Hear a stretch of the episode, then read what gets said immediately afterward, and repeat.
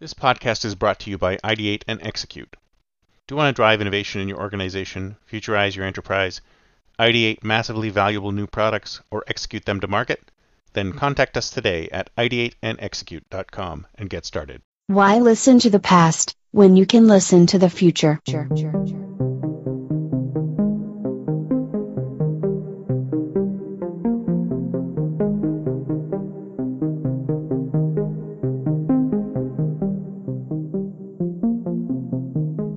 Welcome to the Think Future podcast, broadcasting from deep in the heart of Silicon Valley, California. We focus on innovation, startups, and the future, not necessarily those and not necessarily in that order. Here's your host.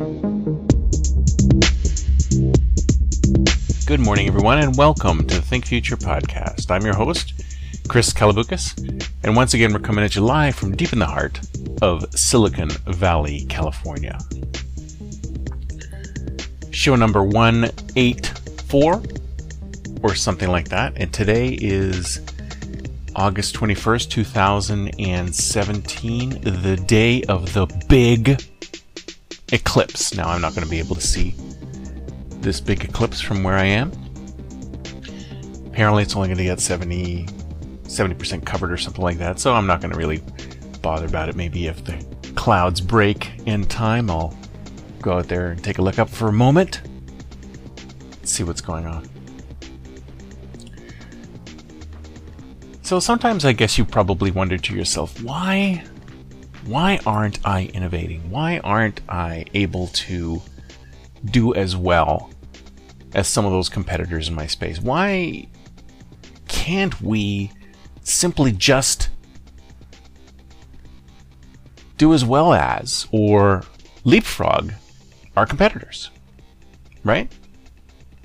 I mean, a lot of times I work with these older line companies that have been around for a long time, and they see these little upstarts come in, and they just they just don't understand. They don't understand why they can't speed things up, why they can't become more innovative, why they can't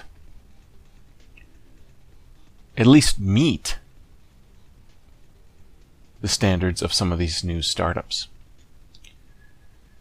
So I think I have a theory. I have a theory behind this. And I, my theory is, is that those at the top get it. Right? I mean, not a day goes by when there's an, not an executive out there talking about how innovative their company is. Or will be soon. They're opening up a lab or they're doing this or they're doing that. They're talking about some innovative new product and service that they are coming up with. I mean, if you hear them talking, it sounds like they their company lives and breathes innovation.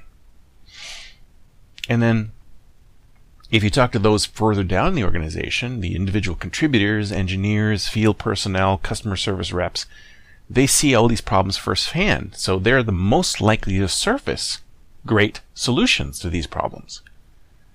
I mean, this is one of the main reasons why we try and target the entire enterprise when we're running these innovation or futurist programs. So if the executives get it at the top and the individual contributors get it, who is slowing down or stopping the innovation in your enterprise? I mean, it's pretty simple to point to your middle managers and say, "Oh, they're the ones who are the problem. They're the ones who are slowing things down. Those those guys aren't allowing our people's great ideas to move forward." I mean, it's easy to do that. But Think about it for a second. Your senior leadership is great at telling the rest of the world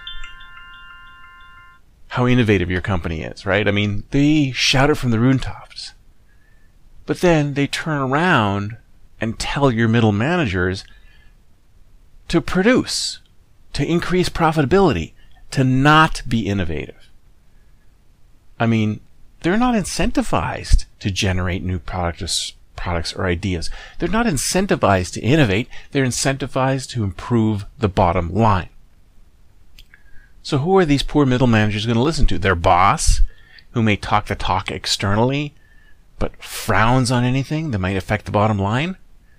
Or the rest of us attempting to drive innovation in the organization? I mean, we all know that You do what you are incentivized to do. And these middle managers are not incentivized to innovate. I mean, you can't really blame anyone for doing their jobs. But does it have to be from everyone all the time?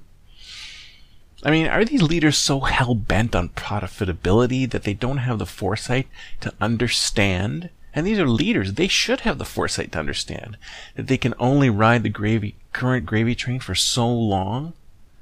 Markets change, competitors arise, and like most companies who would like to be around for a long time, you may need to develop completely new sets of products and services to address completely new markets that you might not even be aware of yet. I mean, you should dedicate at least one portion, and even if it's a small portion, that's fine, of the organization to the innovation function. I mean, if you don't like calling it innovation, that's fine. There's plenty of other terms. New product development, research, R&D, or labs. Don't you think it'd be cool to have a section of your company called labs?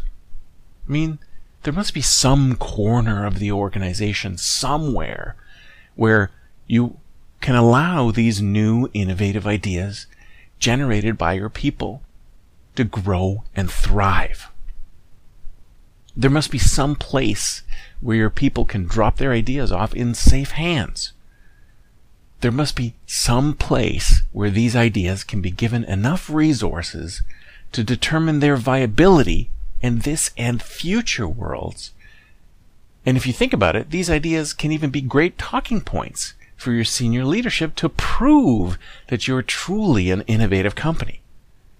Which is, of course, what they'd love to hear, or what your investors would love to hear too.